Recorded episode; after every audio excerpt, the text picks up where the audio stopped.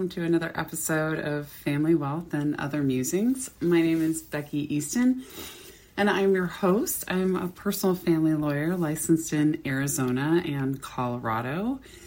And this podcast is an attempt to get some general legal information out you, out to you, um, largely wrapped around uh, um, estate and business planning. And just remember that this isn't specific legal advice for you. Uh, so if there's something that kind of piques your interest or makes your uh, perks your ears up, then I definitely encourage you to talk with an attorney near you. You can find a personal family lawyer at personalfamilylawyer.com.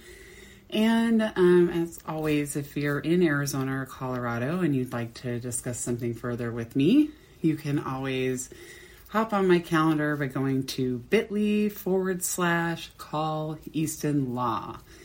So today I want to talk a little bit about um, title insurance.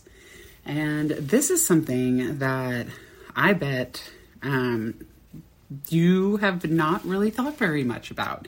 Even if you have bought a house, then you, what you probably did was just take your realtor's advice on the title insurance policy to buy, and um, and really didn't com- didn't compare policies. Didn't really think about um, what why you might want to take one policy uh, over another, or even that there were options as to which policy to take. And you know, I have to say that that I am not as informed as I'd like to be when it comes to title insurance. And I mean, of course, I, I don't work in that field or anything, so it's not surprising, I suppose, that, that I would have a little bit to learn about it. But um, but yeah, I mean, definitely, I've, bought, I've purchased two houses, and I couldn't tell you the first thing probably about either of those title policies. So there is another podcast um, called "Is That Even Legal?" that I listen to quite frequently. Um, I've kind of been binging through it. It looks like it started, let's see, right before um, COVID. It's a monthly podcast by um, attorney Bob Sewell, who's a partner at the law firm of Davis Miles Ma- McGuire Gardner, Davis Miles McGuire Gardner, um, here in Arizona, and um, and it I'm just really enjoying it. I always love listening to other people who are in similar fields. Um, Bob specifically uh, works in probate litigation. And so when a plan that a planner like me has uh, has drafted doesn't come through for the family, then you know Bob comes in and um, and helps after the fact. So of course I'm always hoping that none of my clients are going to uh, end up in litigation um, after the fact, but you know, every every now and then it's going to happen. Things are not going to going to happen like they're supposed to or like you plan them, and um, you just sometimes end up in litigation. But anyway, it's really fascinating listening to people talk, especially when they come uh, down the line from me. It's really easy, um, or I really enjoy learning from those experiences, right? Because I can fix it, um, or I can try to fix it for my clients on the front end by hearing what went poorly on the back end. So, um, anyway, Bob's podcast, Is That Even Legal? Um, was started because he kept getting that exact question from his clients. And so he has an episode from back in uh, February of 2022 about um, primarily about dirty deeds and title theft. Uh, but they talked a whole lot about title insurance. And so the primary benefit and kind of where my knowledge uh, stood as far as uh, title insurance went is that um, it would protect you from any prior issues with the title to your house. So if you purchase the property and then somewhere down the line someone was like, "Oh, just kidding. I own the property, not you." Um, then your title insurance policy is likely going to cover you and allow you to um, to defend that claim. And um, one thing I did not realize, though, was that there's coverage for um, later fraudulent transfers that happen. And this is something that you might have.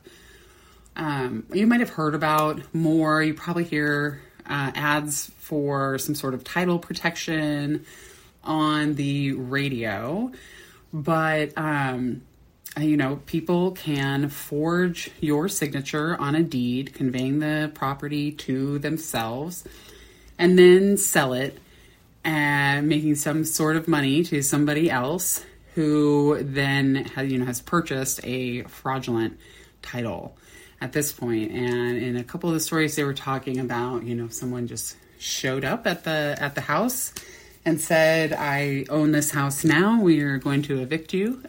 The proper owner was a little confused by that statement and fortunately was able to go um, reach out to their attorney and get the matter settled and so and where that comes in is that there or where the the title insurance aspect comes in is that there are some policies that for you know a, a few extra dollars when you're when you're purchasing the policy at closing it, will also protect you from fraudulent transfers after signing, um, whereas many stop at signing. It's just anything that had happened before that.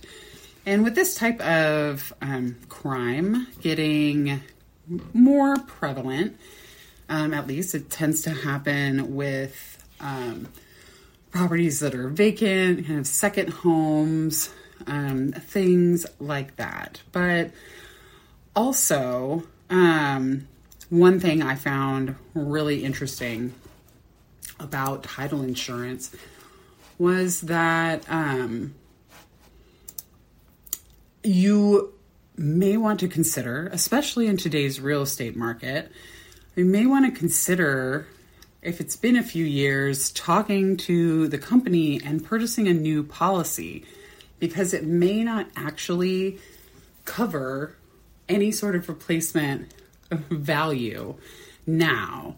Um, you know, like us, or if you've owned the home for a long time, you know, maybe you bought it back in the 1900s and um, you your title insurance policy only covers, you know, say $50,000 or $80,000 you know, and if something happens to your home now and it's worth, um, you know, it's worth 200, 300, 400,000 dollars, then uh, it's not going to give you full coverage there and you're not going to get um, quite enough value out of your policy.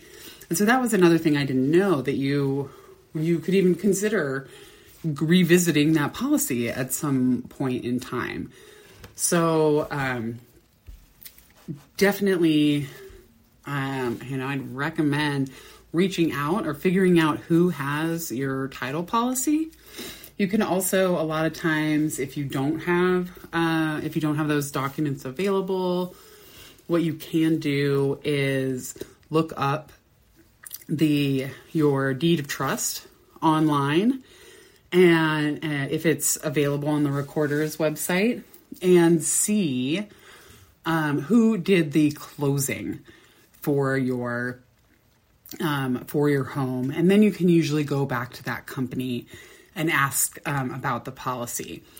But you know again th- things that um, i i hadn't really thought about you know? I mean home title fraud is is happening when someone is obtaining the title to your property changing ownership from your information to theirs, oftentimes you don't know for quite some time, and you know maybe you start getting um, notified about bills that aren't being paid, or you know all of a sudden you get a foreclosure notice because there was a mortgage taken out and it's not being paid.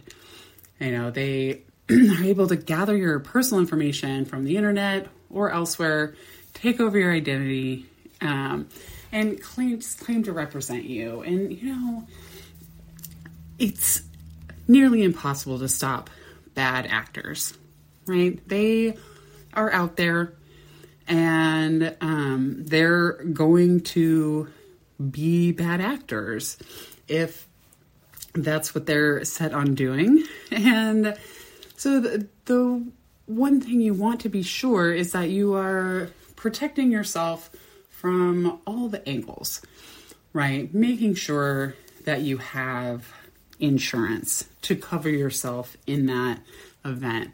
Making sure that you're checking in on your county recorder's uh, website to see if there is a service you can sign up for that will let you know about any changes in any new recordings against your property.